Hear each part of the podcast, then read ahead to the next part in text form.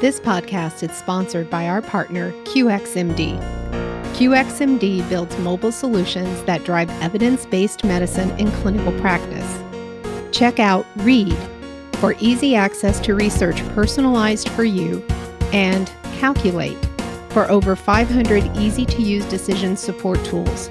Try them today at qxmd.com/apps. Again, that is qxmd.com/apps. Welcome to the Critical Care Obstetrics podcast series on cardiac disease and pregnancy. Today, we're going to talk about a basic plan of care during labor, birth, and postpartum for women with cardiac disease. My name is Julie Arafeh, and I'm here with my partners, Stephanie Martin and Suzanne Baird. Is there a general guideline of care for women with cardiac disease during labor, birth, and postpartum? The good news is yes. There is a general plan of care for women with cardiac disease. And when you have that general plan of care, simulation is going to be a key part of implementing it and individualizing care for women that have complex cardiac disease. We're going to be covering that in another podcast. The baseline risk assessment needs to be done on all women, and we have also covered that in a different podcast.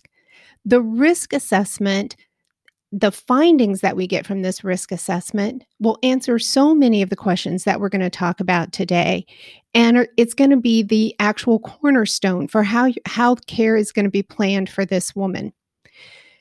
It's also going to give you the opportunity to determine if this woman really fits within your scope of care of your hospital. And if she doesn't, where does she need to be transported to, or where does her care need to be given? While risk assessment will guide care, there are principles that all hospitals who are going to take care of women with cardiac disease need to be able to implement. So we're going to talk a lot about these basic principles, these basic guidelines that need to be addressed.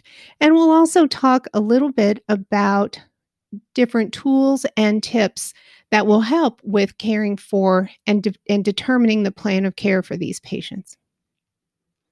First, women with cardiac disease need to be cared for by an interprofessional team.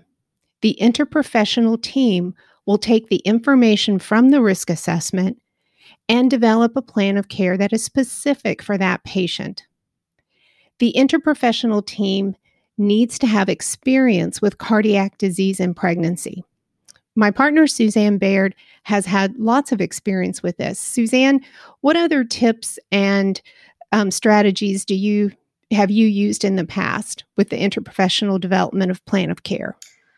Well, like you said, a lot of it is based upon their risk assessment or their specific lesion and how you plan care. So ideally, that's going to be, especially for our high-risk patients, are going to be in an interprofessional care conference prior to them coming into labor. And I want to emphasize that. So this is not something that you want to develop on Friday night when she comes in at 2 a.m.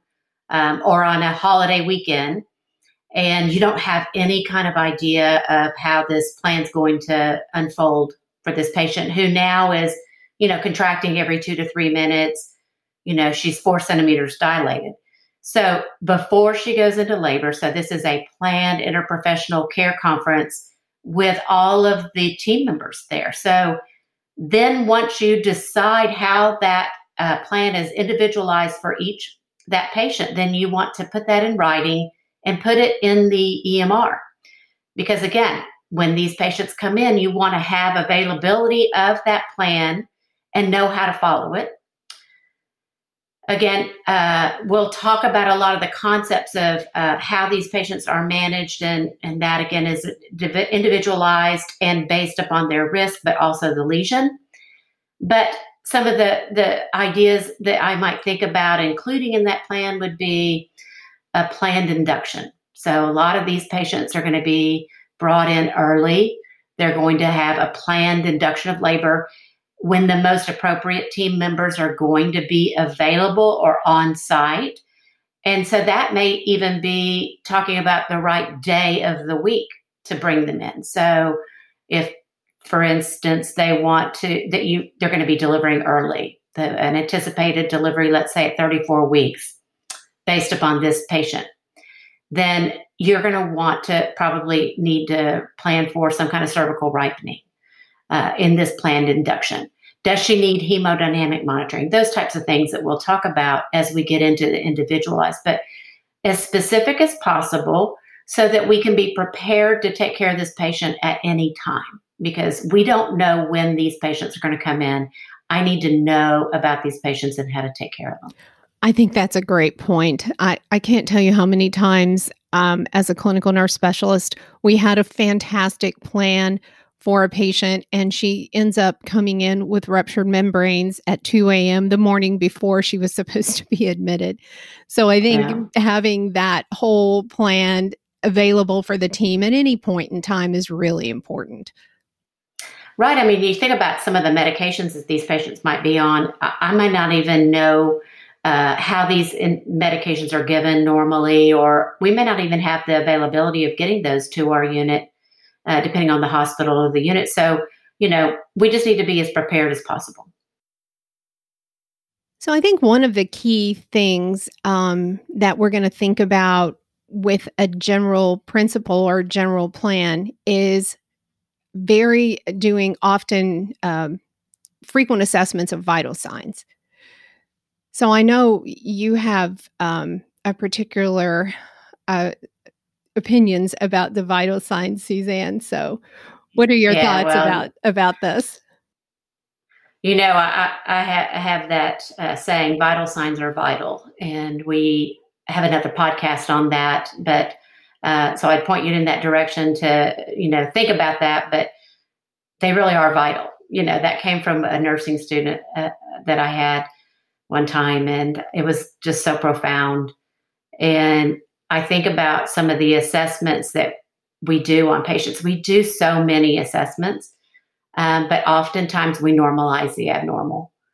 And that's critical when you think about a cardiac patient, that you never normalize an abnormal vital sign. So vital signs in these patients are so critical. And we've also got to also think about getting out of the mindset of this is the way we do it on all the patients. So we only take vital signs every shift, or a head to toe every shift, or whatever it is that your traditional or your set up written policy, protocol, guideline in your hospital says. You've got to throw all that away, because now you've got to individualize your assessment and the frequency of that assessment to that patient and the patient's risk factors.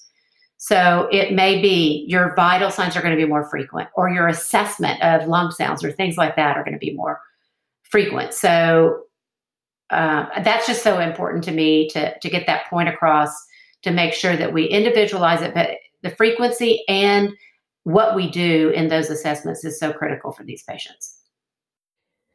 So one of the things that is one of those basic vital signs is heart rate. So when I think of heart rate, particularly with the patient with cardiac disease, my number is 100 beats per minute, obviously assessed with my stethoscope, counting for a full minute, listening for any kind of irregularities I might hear, and definitely at a point that I would consider at rest, but not during contractions. So what else do you think about, Suzanne, when you're thinking about heart rate assessment? Well, I think about how we do normalize that number. You know, we may get a rate of 110 and go, oh, that's just what she does, or, and again, how important that might be in a cardiac patient, but not just the number, but to make sure that you can hear those irregularities, or you may feel that in a pulse. And then you want to make sure you investigate that and get your stethoscope out and listen to the heart rate, or listen for any irregularities, and also notify. So making sure that if you have anything that's abnormal, that you keep that interprofessional team, engaged and aware of what's going on. And also not just one number. We're thinking about trends in vital signs with this patient population especially. Like a patient's heart rate's not going to go from 70 to 100 to 130 or bounce around between those two. It's going to gradually climb. And that is why it's called an early warning sign of maternal compromise. When you start getting over 100, that's abnormal. And then once you get over 110, that's even more abnormal. And once you get up to 120 is even more abnormal. So don't normalize or say, oh, she's in pain or she's excited or she's got anxiety or she's having a contraction. Just recognizing not just the number, but where was she? What trends in her heart rate has she been having over a period of time? And then what are some of the other associated signs that you're going to want to look for? So even prior to calling the provider, I'm doing a full assessment to see what goes with that. Has she had any blood pressure changes? What is her respiratory rate? And counting the respiratory rate and documenting that. What is her pulse oximeter value? Let me listen to her breath sounds. And I want to emphasize the proper way of listening to breath sounds, posterior throughout all lung fields, not up here at the apex of her lungs and just anterior. I call those breast sounds when I talk about it. But see, I've seen that too much. You want to listen appropriately. So thinking about those two things. And first, I want to say one thing, just, a lot of these signs and symptoms we're talking about can overlap with the normal signs of pregnancy. So that's where we got to also think in our mind, is this, abnormal, because we can normalize a lot of this, as we've talked about shortness of breath, fatigue, tachycardia. Those are three things that come to mind really quick. So we all need to be aware of what findings might reflect underlying heart disease, number one, in our second. Number two, the assessment, as we talked about, the frequency and what's all involved is really going to be dependent on if she's antepartum, intrapartum, or postpartum. We'll go into more detail about that. And then third, when I'm focusing my assessment, especially in the postpartum period or in the intrapartum period, or back it up to the antepartum period, I'm thinking about the two most common complications of cardiac disease, and that's pulmonary edema and arrhythmia. And you're going to hear that theme throughout all of these podcasts, pulmonary edema and or an arrhythmia. So I'm going to focus my assessment on those two things, and I'm going to look for signs and symptoms of those and or fluid volume overload. So accurate measurement of vital signs. And I know, Julie, you talk about this a lot and about how you make sure that you are accurately measuring those. And that's so key. It is so important. And, for a lot of our women that come in to deliver, they are normal, nice, normal, healthy. And we get used to kind of estimating respiratory rate or not really paying that much attention because these women are normal. They have absolutely no risk factors. But I think where I see people struggling is learning to think about, well, now this woman is very different. She has cardiac disease. So now I have to do things differently. As you said earlier, I need to listen with the stethoscope. I need to listen to the heart. I need to count the respiratory rate carefully for a full minute. I need pulse oximeter readings that are accurate, that are not the sensor is sitting on the arm that your blood pressure cuffs on. I mean, you need to have a higher index of reliability and accuracy. So all of the vital signs should be, I think, taken into consideration with the other non-invasive hemodynamic assessments. And I know we talk about things like central and peripheral pulses, assessing those, jugular venous distension, and then one that we've talked about often, Suzanne, intake and output.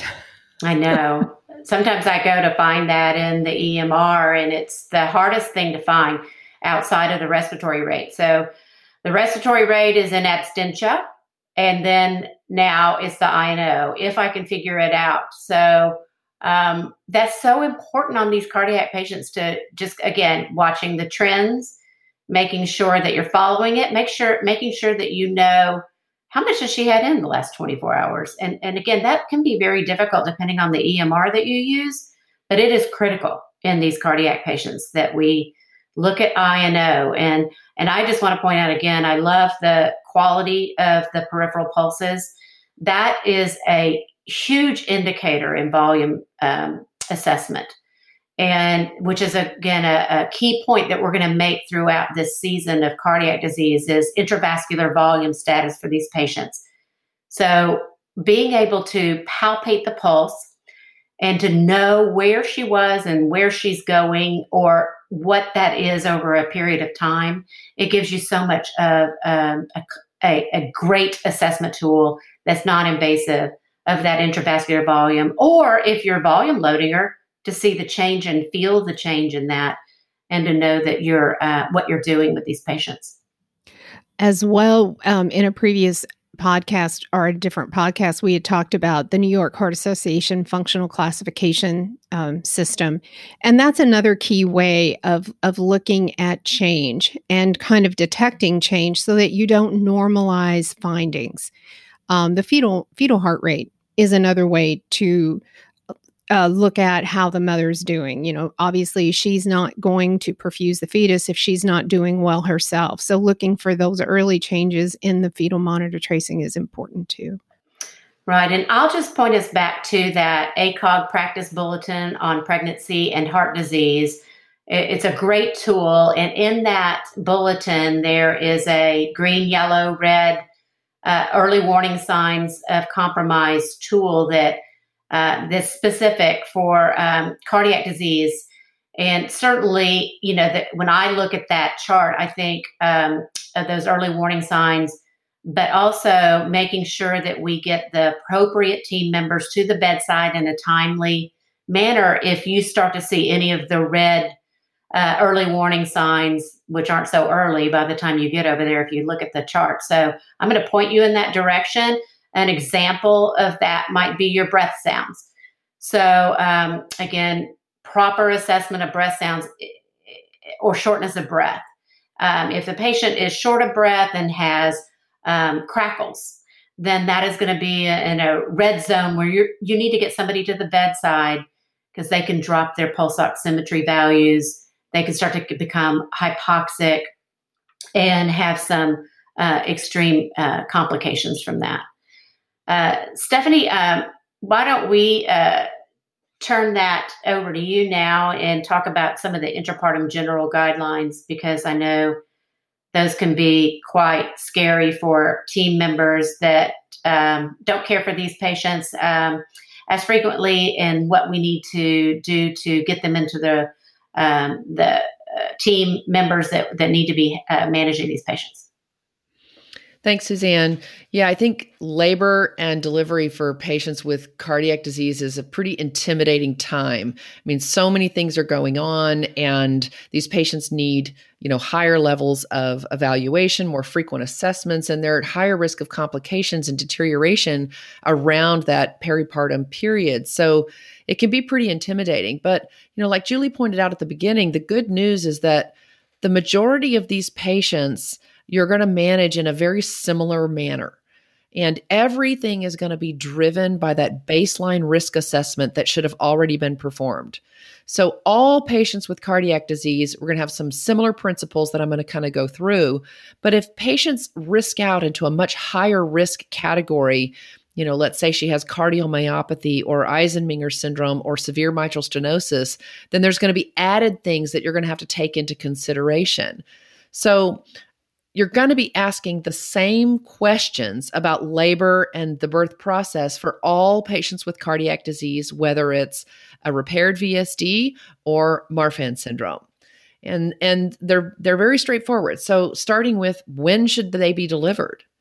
Now, the good news is the majority of these patients are going to be allowed to deliver at term. And if they've made it to that 39th week and have been undelivered, the majority of them are going to get induced at that period of time, just as a general rule.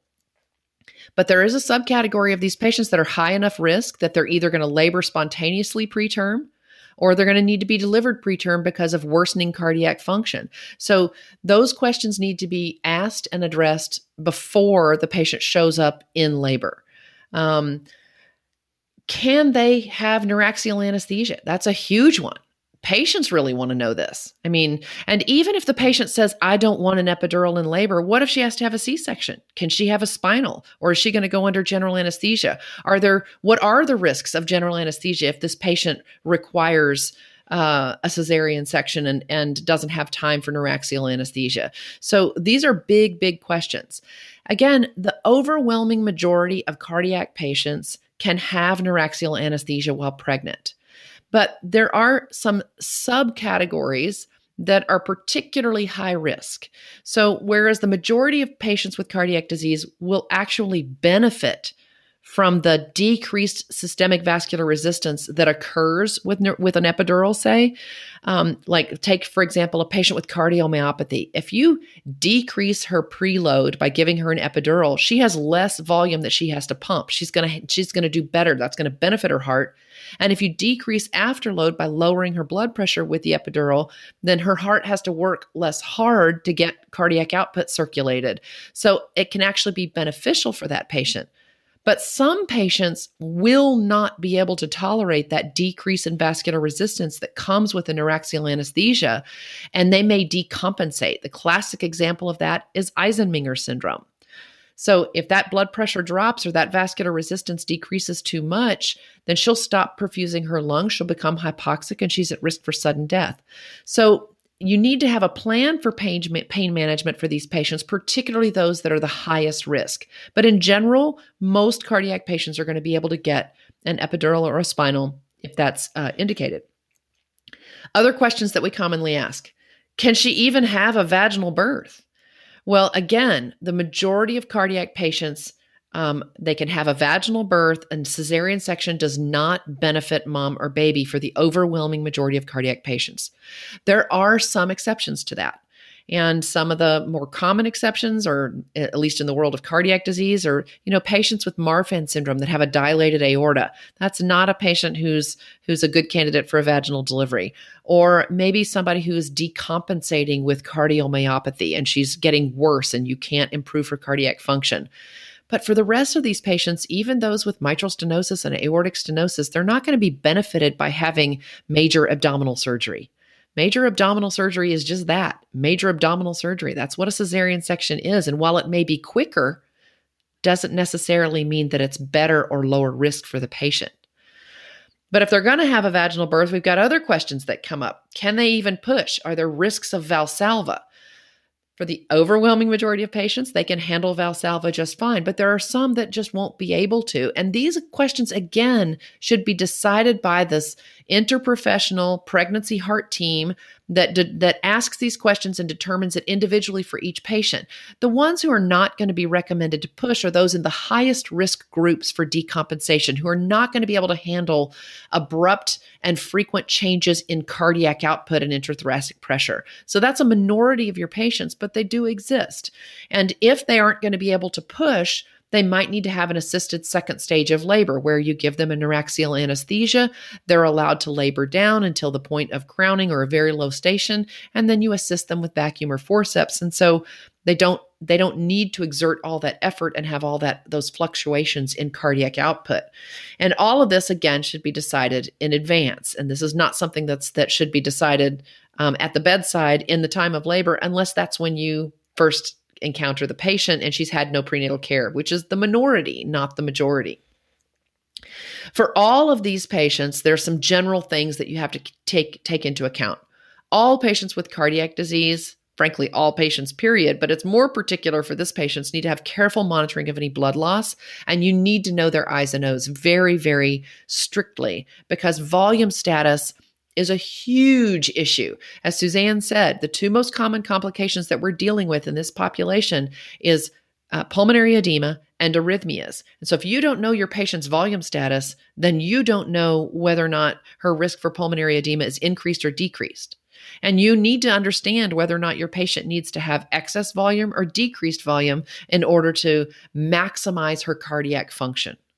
And that's a little beyond the scope of today's podcast, but I think it's important for you to at least understand at a minimum, what is my patient's volume status?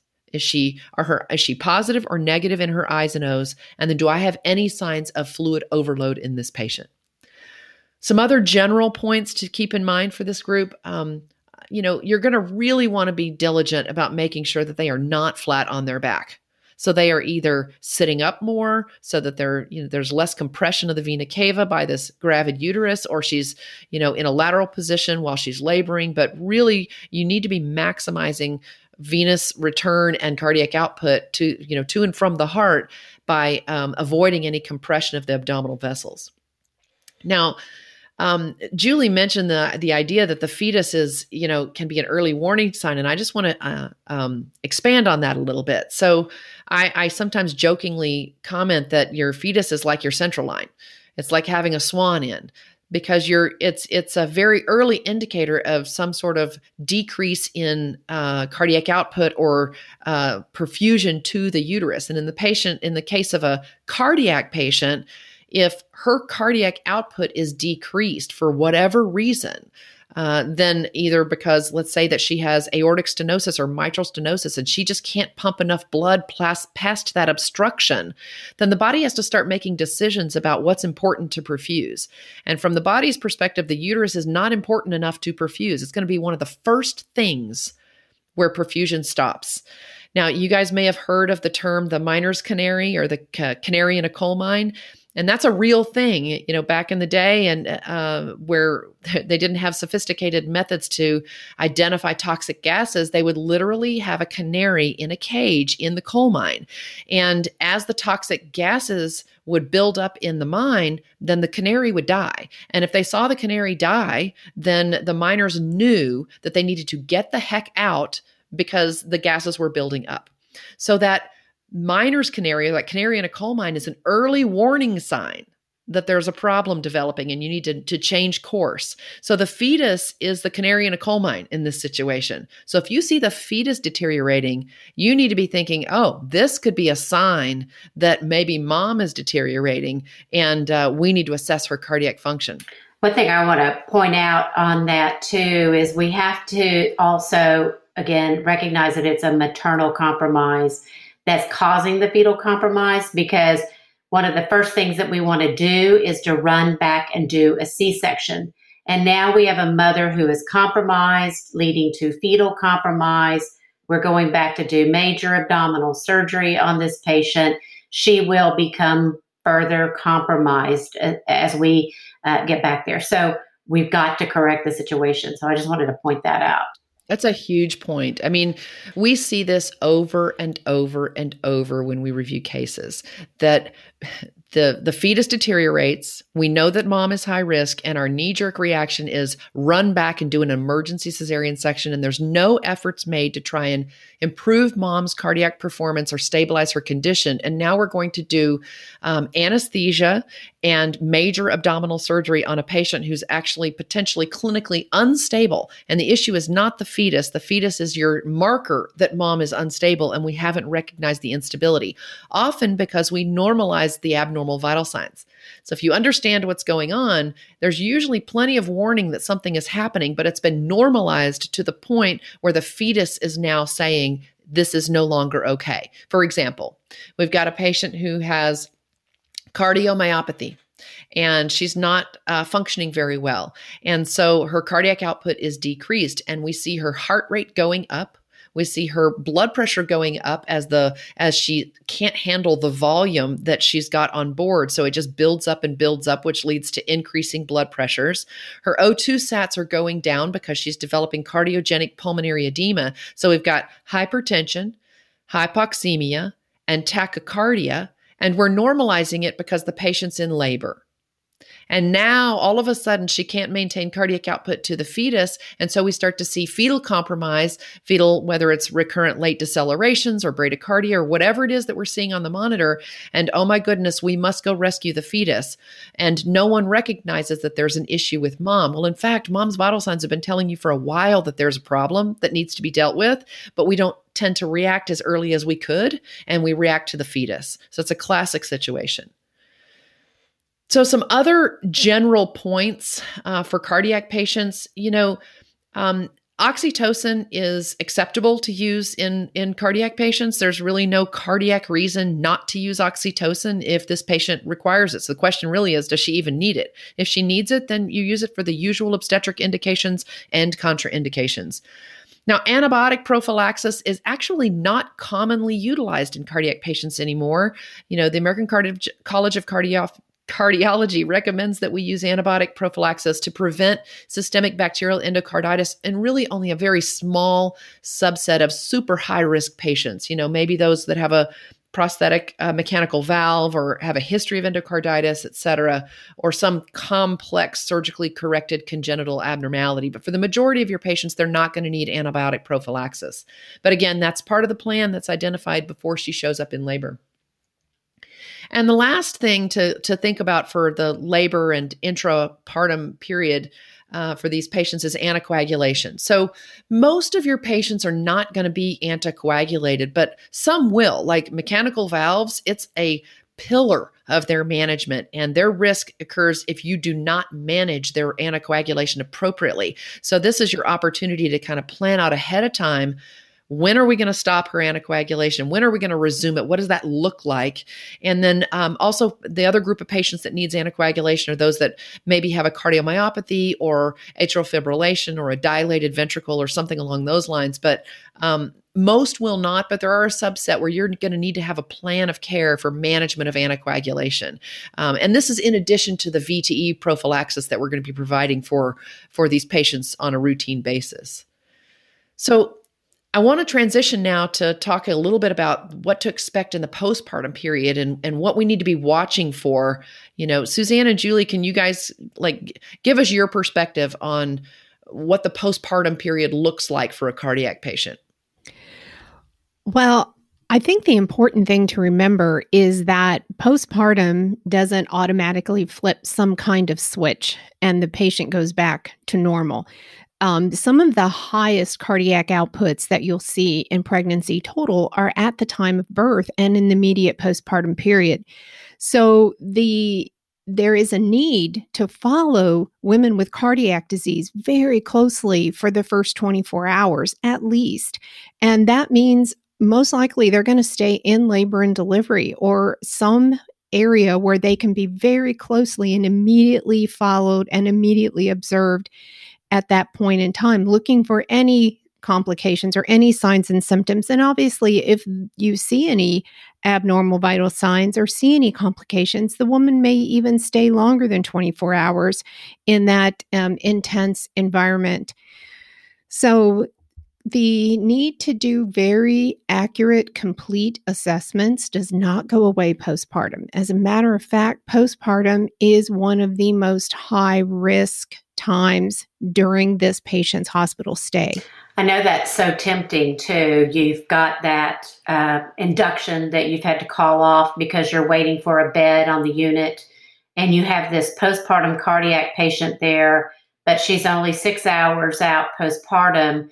And the temptation is to say, why don't we just send her over to mother baby and go ahead and bring that induction in because we need to get that done as well.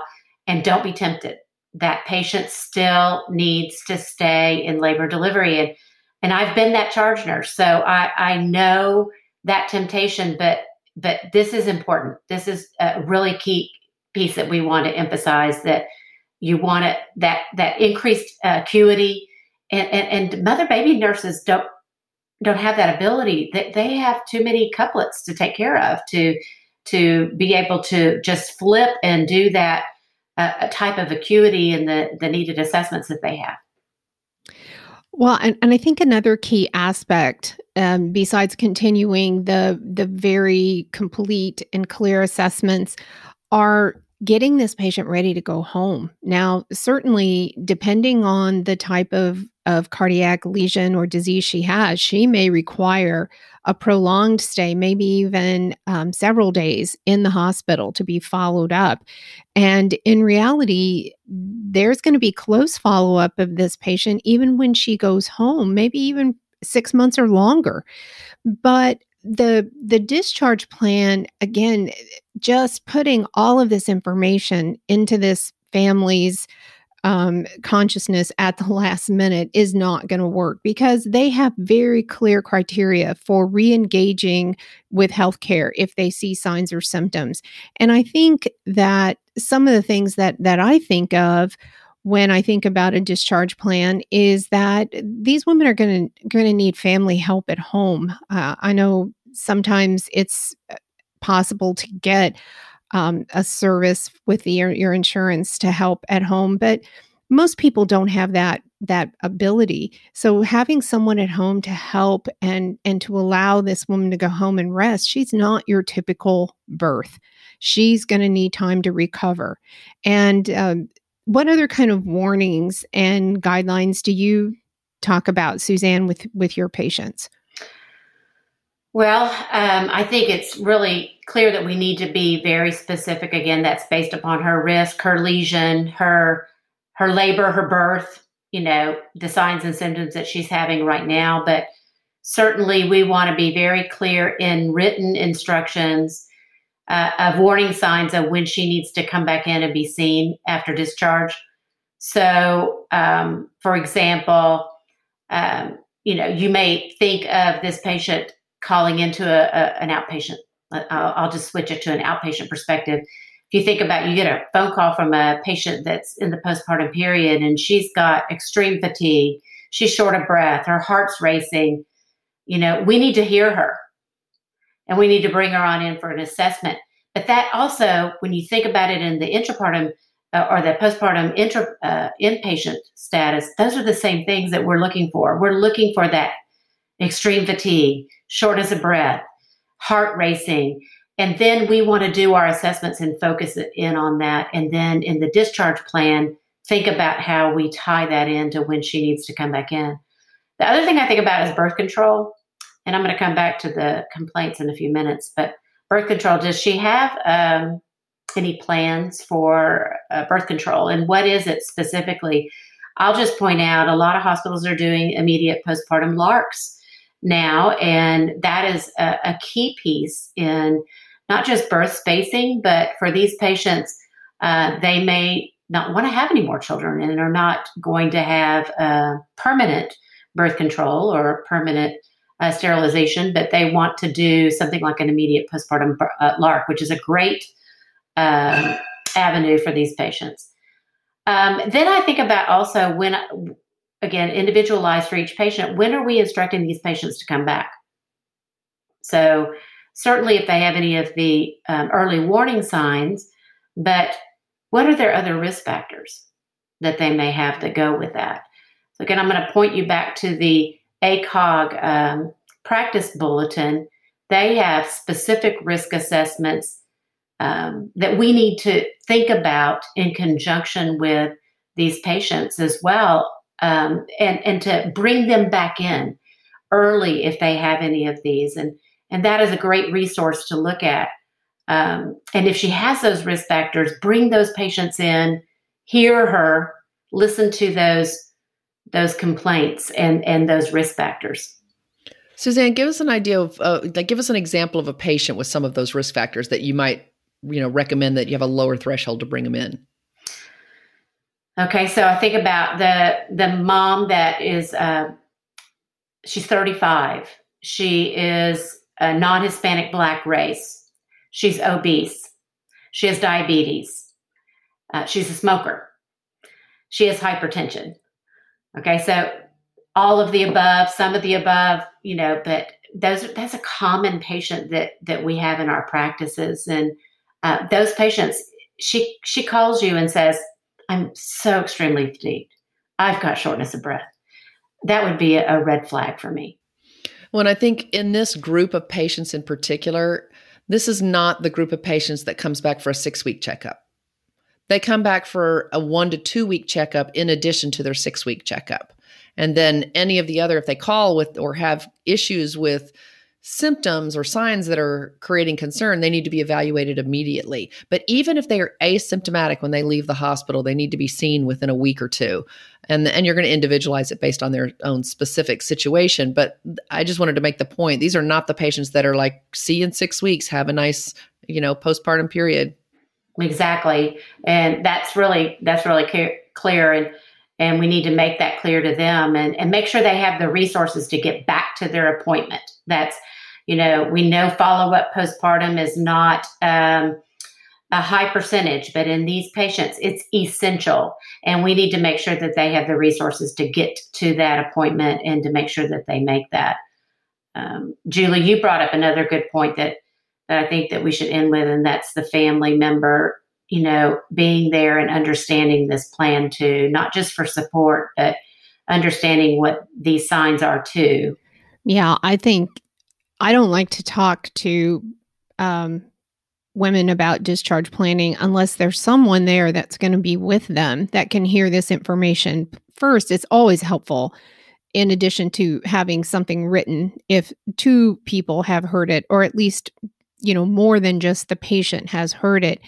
And I think we're all so much more aware now of the risks that can occur postpartum. And these women are home and they need to understand when to come in. I know that was a big eye opener for me with the CMQCC, the last maternal mortality rates that they listed. We're still not doing well postpartum.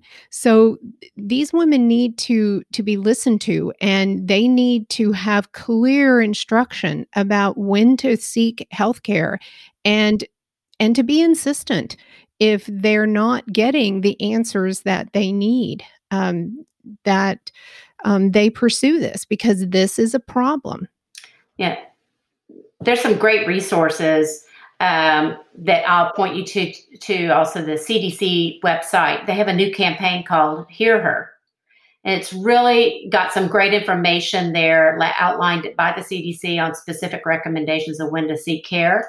And then in addition, the A1 post-birth warning signs are available at www.a1.org. I want to thank everybody for tuning in and listening to our podcast. You can learn more about our company at www.clinicalconceptsinob.com. You can also follow us on our Facebook page, Clinical Concepts in Obstetrics. And we ask you to email or direct message us ideas for future podcast topics.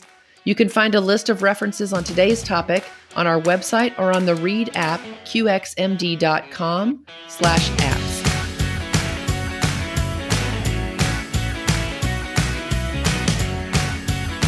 This podcast and music was produced by Austin Baird. Are you looking to create a podcast? Please reach out to nashvillepodcast@gmail.com. Once again, that is nashvillepodcast@gmail.com.